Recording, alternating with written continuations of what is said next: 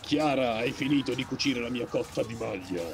Ma cucitela da solo, ma cosa vuoi? Siamo in Scandinavia del duemilaventi, ormai c'è parità. Ma poi non si cuociono le cotte di maglia? Si cuociono allora, perché sono cotte. Andreasson, passami l'ascia. Ma Armanson, lasciami finire questo cosciotto di maiale, cazzo! Non si può dire cazzo in radio, basta, finita, esco. Va bene, sigla.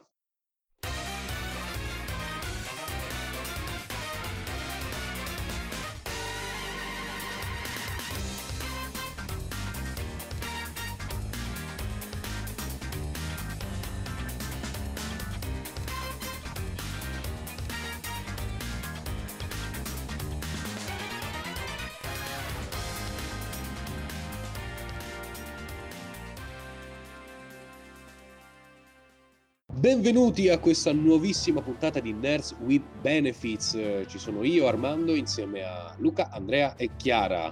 Oh, Regà, oh sì. Olè. Vi sento forte e chiaro dalle lande della Scandinavia. Allora, è una connessione buona per essere nella Scandinavia. La nebbia è sicuramente la stessa. In provincia sì. di, di Bari. Di Lecce, non sbagliamoci, Andrea, sono, scusa, prima scusa. Che ti ammazzo di botte. Sì, tra l'altro anche qua in Scandinavia è zona rossa, volevo, volevo ricordare, quindi stiamo tutti ah. chiusi in casa. Ah sì, come dice il detto, tutto il mondo è zona rossa. Esattamente. Ma perché stiamo parlando in questo modo particolare? Perché siamo ambientati oggi in Scandinavia? Perché questa puntata tratta di un tema molto caro, immagino anche ai nostri radioascoltatori, ovvero l'uscita il dieci, giusto, di novembre? Yes. Sì. Di Assassin's Creed Valhalla. Vero? Ma si dice così? Con tutte quelle Io H faccio pronunciare in... tutto a te oggi. Giusto. Valhalla è esatto. Come Manhattan, no? Man- Manhattan. Lo facciamo un Assassin's Creed Manhattan, in cui sei un nero afro degli anni settanta, con i pantaloni super a zampa e devi zompare tra i grattacieli. Salti i tetti e... della, della grande mela, bellissimo. È... è letteralmente quello che doveva essere Assassin's Creed tre, che non è stato. Ma seriamente è una battuta messa lì a caso? Metà e metà. Ok, ok. No, ma per... sarebbe stato incredibile comunque. Assassin's Creed Valhalla è questo nuovo, nuovissimo titolo, ormai è passate due settimane dall'uscita. Per adesso si hanno delle ottime recensioni, mi sembra di, di scorgere dal web. Nessuno di noi ancora l'ha, l'ha giocato. Non Purtroppo. ancora, no. Però sicuramente Chiara mi, mi è parso che era volenterosissima a comprarlo, vero Chiara? Eh sì, subito, sessanta euro così, così. Papam. No, ma non vi preoccupate che poi D L C sono venti euro l'uno. Oh, esatto. Ma visto che non siamo minimamente ah. preparati sull'argomento precisamente riguardo il gioco, ognuno di noi ha portato un tema che possa mantenere il mood dei nostri radioascoltatori settato sulla Scandinavia. Lo Scandinavia va pronunciato sempre Scandinavia, se no non è giustamente Scandinavia. Sì, ma solo tu riesci a pronunciarlo così, eh? Perché sono particolarmente scandinavo. Ah, quindi dove... facciamo così, ogni volta che c'è a dire Scandinavia, Luca monta, Beh. Armando che dice Scandinavia. Allora, iniziamo quindi subito con questa carrellata di opere ambientate in Scandinavia. Iniziamo da Chiara, che ci deve presentare forse la serie... Sì. Nota al riguardo, giusto? Degli ultimi anni. Sì, no, sì, più che presentare, vabbè, Vikings tutti la conoscono, sì. Chi non la conosce d'altronde. Cioè, allora, io ammetto, ammetto con il cuore, a cuor leggero, di essermi fermata alla quarta stagione, perché poi... Mm, mm. Però devo dire che fino alla quarta stagione è veramente godibile e consigliabile. Non so gli altri fin dove l'hanno vista. Beh, non stavo dicendo niente perché... esattamente il mio stesso percorso. Ecco, benissimo, Demo. benissimo. No, ma questa qua è una, un'opinione più che popolare. No, in realtà a me la cosa che è piaciuta tanto di Vikings, che è immensa e straconosciuta, però da persona che conosce abbastanza bene l'ambito storico e culturale, senza diventare troppo intellettualoidi, però mi è piaciuto un sacco il fatto che renda super bene proprio l'impatto dei vichinghi con i vari popoli europei.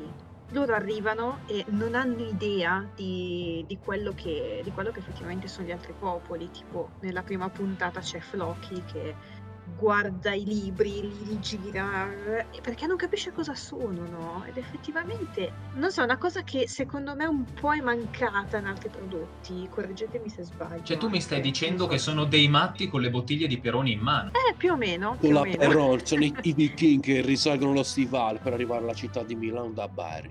Mi sembra più coerente così la visione. Vero. Ed è una serie piena di chicche da un punto di vista sì, storico. In realtà sì, cioè esatto, cioè in realtà di chicche, ma se volessimo proprio vedere è un insieme di taglia e incolla della storia. Adesso senza andare a vedere tutti i punti perché sennò raga non ce la caviamo più. Comunque yes. tipo è, è vero, per, per esempio io sono andata un po' a cercarmi qualcosina sul, sull'assedio di Parigi ed effettivamente c'era questo Carlo come re, tra l'altro Carlo il Calvo, quindi il nipote di Carlo Magno, il nipotino. Però anco, cioè non era vecchio come lo mostrano nella serie, non aveva una figlia, non aveva la figlia Ghisla che poi è stata data in moglie a Rollo. Attenzione, spoiler della terza stagione. Questo uh, avrei dovuto dirlo prima. Spoiler storici, in realtà basta aprire un libro di storia, no? O è proprio... Sì, esatto. Beh, oggettivamente cioè, quanto sì. è storicamente accurata come serie però? Eh, appunto, in realtà sono tanti eventi storici che riguardano i vichinghi ma condensati in molto meno tempo. Hanno un po' preso tanti avvenimenti dello stesso secolo e li hanno condensati tutti insieme. Hanno fatto questa scelta, secondo me ottima, eh, perché volendo fare qualcosa che è liberamente ispirato, ma non esattamente una descrizione storica documentario, regà, ci sta. Ecco. Ma sì, secondo me l'importante in questi casi è mantenere un certo spirito. Cioè, se un evento storico non è esatto, accaduto quel sì. tal giorno e quel momento lì, chi se ne frega. Se però parlano, si comportano come si dovevano comportare o come noi eh, immaginiamo storicamente che si comportassero, secondo me ci sta lo stesso. E questo di brutto, perché ti dico appunto, tutta una serie di cose sono rese veramente bene. Piccola chicca, giusto l'unica curiosità che racconto su, su questa cosa, per esempio c'è questo cronista che racconta appunto di Rollo che appunto deve diventare vassallo, poi effettivamente il famoso Rollone che poi diventa vassallo del regno di Normandia, eccetera. Scusa un attimo, perché io per Rollone sto pensando a tante cose, ma... Eh, anch'io in realtà, quindi... Chiara specifica, è, prego. È, è il nome, è, allora è Rollo nella serie tivù, nella realtà Rollone, ma poi i nomi sono sempre molto variabili. Di solito nei libri di storia classici italiani si trova Rollone, ecco. Ma come fai a chiamare non tuo so. figlio Rollone? Ma quanto devi odiare la tua e la no, sua vita? No, ma infatti non si chiamava Rollone, si chiamava Rollo, però poi la, si adatta tutto al latino e quindi diventa Rollone, capito? La vita fa schifo, almeno per Rollone. Sì, un po' sì. Comunque quando lui praticamente deve eh, appunto dichiarare la, la sua fedeltà al re, c'è questo, questo rito di, diciamo, di sottomissione al re che prevede il fatto che il vassallo baci il piede del re, ma lui si rifiuta, non lo vuole fare sta cosa. Quindi tutti insistono, insistono, alla fine lui ordina a un suo guerriero di baciare per lui il piede del re. Solamente che questo guerriero, anziché chinarsi e fare questa cosa, praticamente tira su il piede del re facendolo cadere per terra. No! Ed è un... Sì. Uomo. Sacrilegio! Poi, ovviamente essendo un cronista del mille, quindi di un centinaio d'anni dopo, boh. Però, diciamo che, eh, non so, è molto... un episodio simpatico che, secondo me, lo, la serie ha ripreso tanto come spirito, ecco. Però ci sta un sacco. Per quanto mi riguarda è quello che mi piace da vedere in queste serie. Lo, lo spirito di queste persone, il re che cade, un po' esatto, come... Sì. Ma, ma anche ma il infatti... soldato è stato poi irradiato dalla Rai come quando hanno fatto lo scherzo al presidente Gronchi. Ah no, sì, penso proprio di sì. Vianello e Tognazzi ai tempi. No, comunque appunto sì. La serie, al di là dell'accuratezza storica dei singoli fatti, è proprio bella in questo senso. Anche una cosa che a me è piaciuta tanto, ma raga io sono una filologa fallita e per cui occhi a cuore quando succedeva, eh, il fatto vabbè, che abbiano, abbiano lasciato, o, a, o meglio abbiano ricreato i dialoghi nelle lingue antiche, cioè delle ricostruzioni tipo dell'antico inglese, vabbè della lingua che parlavano i vichinghi ovviamente, e l'antico francese. Io ovviamente di queste tre lingue sono... cioè, vichingo e l'antico inglese, raga, non so niente, però l'antico francese io l'ho, l'ho studiato un po' e vi assicuro che riconoscevo delle parole, cioè è, è roba seria, è fatto bene, è, è, ok. Ah, so, io sono, sono commosso perché adoro questi lavori storici qua. Mi è venuto in mente anche il Primo Re, un piano mm, che hanno fatto tutto in latino. Una, molto bello. Una di quelle cose che devo vedere. Quindi questo era per dire che è veramente bello comunque il fatto che tu vedi, anziché come fanno in tanti film in cui tutti parlano inglese, come l'hanno imparato non si sa, tu vedi questi qua che parlano e non si capiscono. Cioè è stupendo, è veramente bello. Ah, sì? Però non ci sono i draghi. Niente draghi. Però i draghi invece dov'è no. che stanno? Dra- I draghi? Nel nostro draghi? Cuore. Io, I draghi? Sembra l'inizio di, un, di una canzone di Richard Benson. No, quelli erano i nani. I draghi. I nani. I nani. Sono sempre disposto a parlare di elfi, eoni, gobelini, coboldi, il fico sacro, la betulla. Ma i draghi li, li lasciamo certo. fuori. No, allora, oggi piccola citazione, visto che si può parlare di, ma anche no, Dragon Trainer, che immagino non sia... cioè non, non abbia troppo bisogno di presentazioni, che è una saga, ormai è una saga, perché sono, sono usciti tre film, del duemiladieci, duemiladodici e duemilaquattordici, della... Dreamworks. Eh, non è la Dreamworks. È della Dreamworks. È eh, la non Dreamworks. Mi veniva la parola, non mi veniva la, eh, il nome, scusate ragazzi. La Dreamworks che tra l'altro non azzeccava un film da... Esatto. Sì, tipo dal però primo c'è Shrek. Anche da considerare che la Dreamworks, dopo, dopo Shrek due... e quegli ultimi lavori lì del duemilaquattro tipo ha cominciato Beh, oh, a calare un, un po'. Rega, eh. Sì, però panga. ha cambiato anche gestione, ha cambiato gestione, ha cambiato direzione. Ah, ecco, vedi. E quindi ah. è stato un po' un problema, cioè certo. non è più quella di quella che c'è ora, non è più quella vecchia Disney. Beh, non ci sono no. più le Dreamworks di una volta, si sa. No, no, sì. ma è... Beh, raga, no, non è più quella di Mephisto. Dreamworks ha, ha sfornato la strada per Eldorado, cioè di cosa stiamo parlando? La vecchia Dreamworks, più, purtroppo. Ora eh, no, sono no, altri eh, lavori. Sì. Però si tratta comunque di un prodotto di tutto rispetto, secondo me, Dragon, Dragon Trainer. Qualcuno di voi l'ha visto? Assolutamente. Tutti e tre. Sì. Io Tutti. l'ho amato tantissimo. Io, sì. purtroppo, ho visto solo il primo e parte del secondo, però non ricordo quasi no. nulla del secondo, purtroppo. No. So che, sebbene cominci abbastanza bimbo bimbo negli intenti, nel terzo diventa qualcosa di fenomenale, diventa davvero bello. Sì. E so che ha un il fandom terzo molto... personalmente ha fatto schifo. Davvero? No! Non mi è piaciuto per niente. So che il fandom aspettavo... l'ha, l'ha aspettato con un'ansia incredibile, e è anche un prodotto come intera saga molto amato da un fandom bello grande, da quanto so. Sì, è vero, però come tutti noi sappiamo il fandom è la rovina dei prodotti. Vero, e... vero. C'hai ragione. Sì. Vero. No, vabbè, personalmente non mi ha fatto impazzire. Mi sembrava un po' banale la, la chiusa, però alla fine parliamo con estrema eh, difficoltà nel pronunciare queste parole di animazione tendenzialmente per bambini. Non è, non è Akira, ecco, non è un... No, certo. Guarda, film... no. Però ti dirò che... più che banale, a me la chiusa è sembrata semplicemente classica. Eh, c'è differenza. Però, non lo so. boh, non lo so, mi aspettavo altro probabilmente e non mi ha fatto impazzire. Graficamente, sì, più no, graficamente ormai... incredibile. Io volevo dirti, Andrea, aspetta prima di andare avanti, perché ti devo invogliare, ti devo far correre subito a veder finire il secondo. Sì? Perché a un certo punto si trasforma in Monster Hunter. E allora basta, cioè, eh, scusate ragazzi, ho un O C B zero uno, via molto legale per vederlo adesso, ragazzi, finita la puntata, bu- buona, ge- buona serata a tutti gli ascoltatori, addio, addio. Eh, no, no, ciao Andrea. Aspetto, aspetto un attimo, però diciamo è che stato bello. Monster Hunter, come si sarà capito dalla puntata della prima stagione, è un bel pallino sia mio che di Luca, quindi è un colpo, sì, è sì. un colpo basso questo. Comunque, piccola parentesi per capire di cosa si parla, praticamente Dragon Trainer è questo... universo narrativo, chiamiamolo così genericamente, visto che ormai dire film Beh, sì. dire film è una tipo, tipo.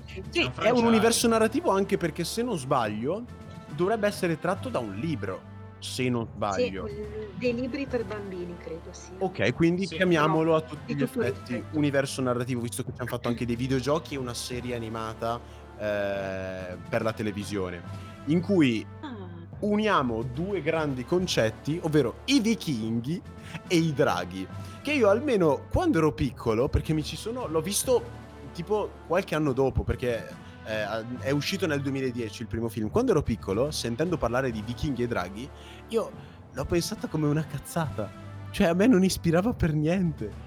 Non so, non so voi. Ah, che penso. Oggettivamente poteva venire naturale pensare a una grandissima minchiata.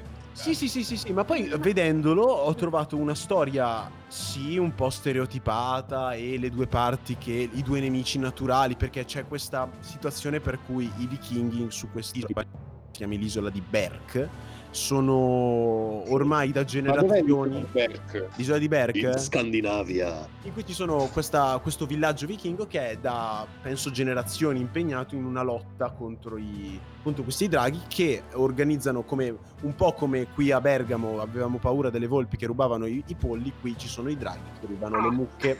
Quindi pe- proprio due nemici naturali incredibili, che poi cominciano a comprendersi piano piano tramite l'unione un po' campata in aria, questa, questa, questo contatto tra Icap, il protagonista, il figlio del capovillaggio, e Sdentato, che è questo drago della Furia Buia, mi pare si chiami la, la specie, no? Sì, esatto. Questo drago fighissimo, tra l'altro tutto nero, che durante uno scontro all'inizio del film viene, fi- viene ferito, e Icap, che è da sempre, da sempre rifiuta, non, so, non ricordo se rifiuta di combattere i draghi o ha paura dei draghi, penso la prima però. Penso sia un po' entrambi. È buono. Esatto. Ok, è solo buono nell'anima lui. Allora, vengono a conoscersi meglio, cioè lui addirittura eh, cura eh, Sdentato costruendogli una protesi che gli permetterà di volare, e poi la storia si sviluppa facendo questo un po' di propaganda, lui suona alle case e dice "Din Don, posso parlare di nostro signore Sdentato Furia Buia?" E alla fine tutto il villaggio imparerà a vivere in armonia con questi, questi draghi, che avevano una motivazione per combattere,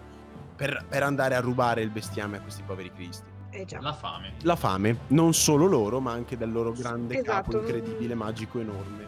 Com'è che si chiamava la, esatto. la morte, la morte rossa? Drago grosso, quello enorme. Wikipedia grazie. Ah, non, è, non era Big Show?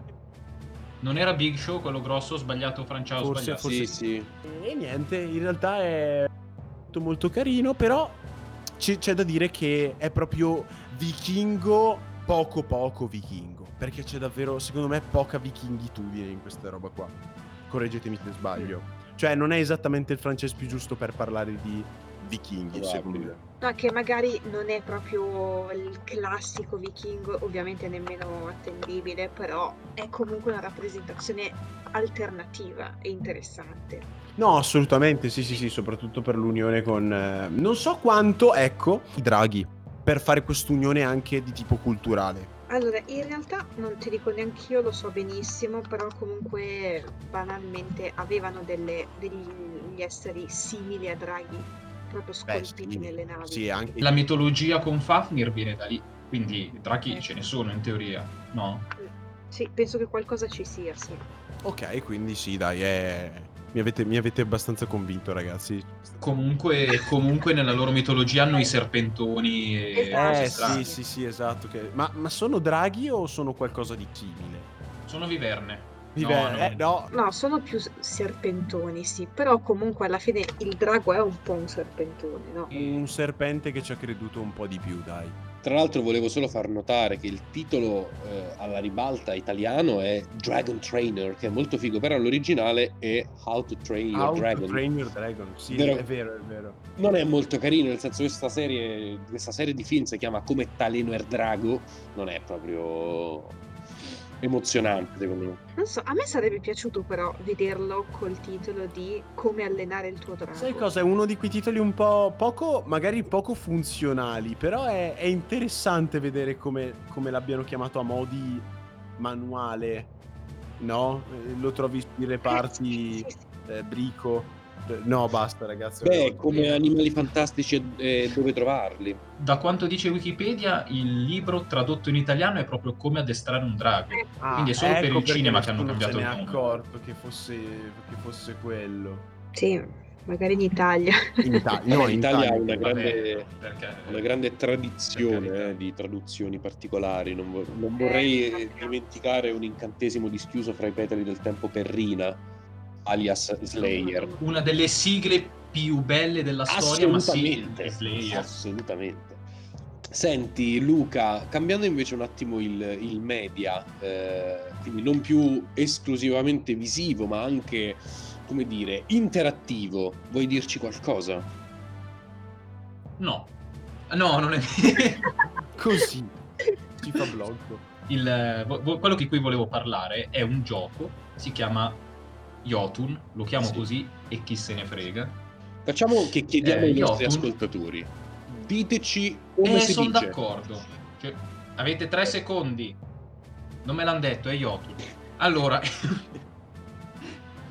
è un gioco sui vichinghi. Di che cosa succede in questo gioco?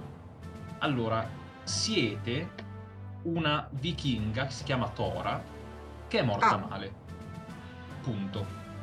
Ma siccome è morta male e nella sua cultura morire male è brutto, che cosa fa lei? Se ne va nel, non lo so, nell'oltretomba, nel Valhalla, in un mondo o sbaglio metafisico, e, e prima prima di entrare nel ah, Valhalla okay. va il purgatorio per, sì, cioè si fa un po' di limbo, un po' di storie strane, fa su e giù per i mondi dell'Yggdrasil e comincia a tagliare teste come una novella Kratos di tutti i giganti che ci sono. Ci sono dei boss da battere e una volta che sono stati battuti tutti, Odino eh, la mette alla prova e dopodiché, una volta che lei ha vinto, potrà entrare nel Valhalla. Quindi è un God of War in gonnella in ambiente vichingo prima, dopo God, prima di God of War quattro circa. Sì, più o meno. Altro ambientato. Meno rabbia, forse. Sì, però a questo punto, visto che è stato fatto il paragone con God of War, devo dire che il, il gameplay e soprattutto la grafica sono completamente diversi. La cosa bella di questo gioco è che è stato sponsorizzato dal pubblico, era un crowdfunding su, non mi ricordo che sì, forse un Kickstarter. Kickstarter? Eh sì, sì, mm, su, chi, su Kickstarter. Wow. Ha ricevuto qualcosa come tipo sessantacinquemila dollari Per, per la produzione, e così il creatore ha potuto praticamente creare a mano tutti i disegni, tutte le animazioni frame by frame, che è un lavoro oh, no. colossale. Poi per carità ce ne sono tante che sono ripetute, eh, i nemici cuore. sono relativamente pochi perché a metà tra un gioco puzzle e un gioco di combattimento. Ah, okay. e, però ci sono, ci sono tante scene, eh, soprattutto quando si va nelle radici dell'Yggdrasil, eh, soprattutto lì ci sono delle scene in cui gli sfondi cambiano e si vedono delle animazioni ed è spettacolare da vedere, è vero, interessante. Poi come Bello. gioco in sé veramente sì sì, sì sì poi come gioco in sé non è eh. mh, dif- oddio difficilissimo, non è complicatissimo e non è super articolato perché giustamente è praticamente un, una specie di gioco indie, quindi eh, quello si poteva fare. Beh, io sono una nabba, io sono una grandissima nabba nei giochi, quindi potrebbe essere. Stai attenta per però, perché questo tipo di gioco no oh, attenta no. Ci... e il fatto è che ha tipo quattro comandi in croce, cioè ha l'attacco debole, l'attacco forte, mm-hmm. la schivata, non puoi correre, puoi muoverti, cioè, il personaggio già corre, Tora già corre, ma non c'è un'opzione di, di velocità. Ok. Esatto, a meno che si usi uno dei poteri degli dei che a mano a mano che si va avanti nel gioco si sbloccano. I comandi sono questi, il mm-hmm. problema è che quando ci sono giochi con questi comandi un po' piccolini, un po', un po' scarsi a livello di quantità, e vi ricordate la difficoltà dei vecchi Super Mario? Ok, ho ah, capito. Intendi Crash che muore venti volte. E meno comandi eh. ci sono, più è difficile comunque. No, no, certo, diventa molto più Esatto, più cioè per, per la coordinazione. Sì, allora no, non, Beh, è, non, è, non è assolutamente un gioco difficile, però non è da sottovalutare. Ci proverò, dopo che, cioè, dopo che l'hai spiegato così, ci sta, ci sta. Però un nome più pronunciabile forse era meglio, no? No? Ad esempio Jotun, Jotun, Jotun. Com'è che si chiama? Jotun. Jotun bu, bu. Ma che cos'è poi Jotun all'interno del, del videogioco? Si capisce? Poi cos'è? È il mondo dove si ambienta il secondo Pokémon. No, aspetta. Eh, ma non è letteralmente gigante? Come, come cioè non significa gigante. giganti o comunque il popolo dei giganti o roba del genere. Cioè io ho presente da... Ah, okay. poi la, mia, la mia fonte non è attendibile, ma gli Jotun nella Marvel sono i giganti di ghiaccio. Ah, okay. ah sì, ma quelli, esatto. quelli che stanno in Scandinavia nella okay. grande fredda Svervegia.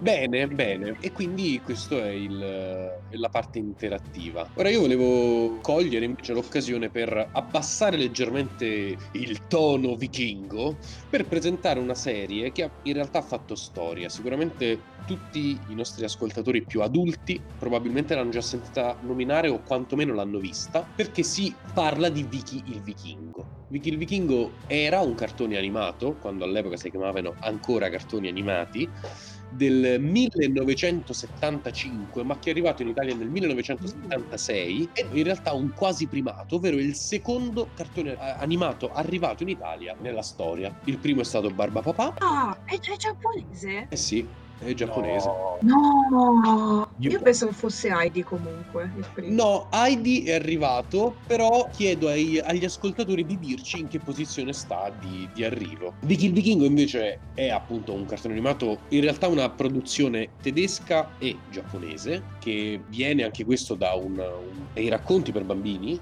Di, di tema vichingo.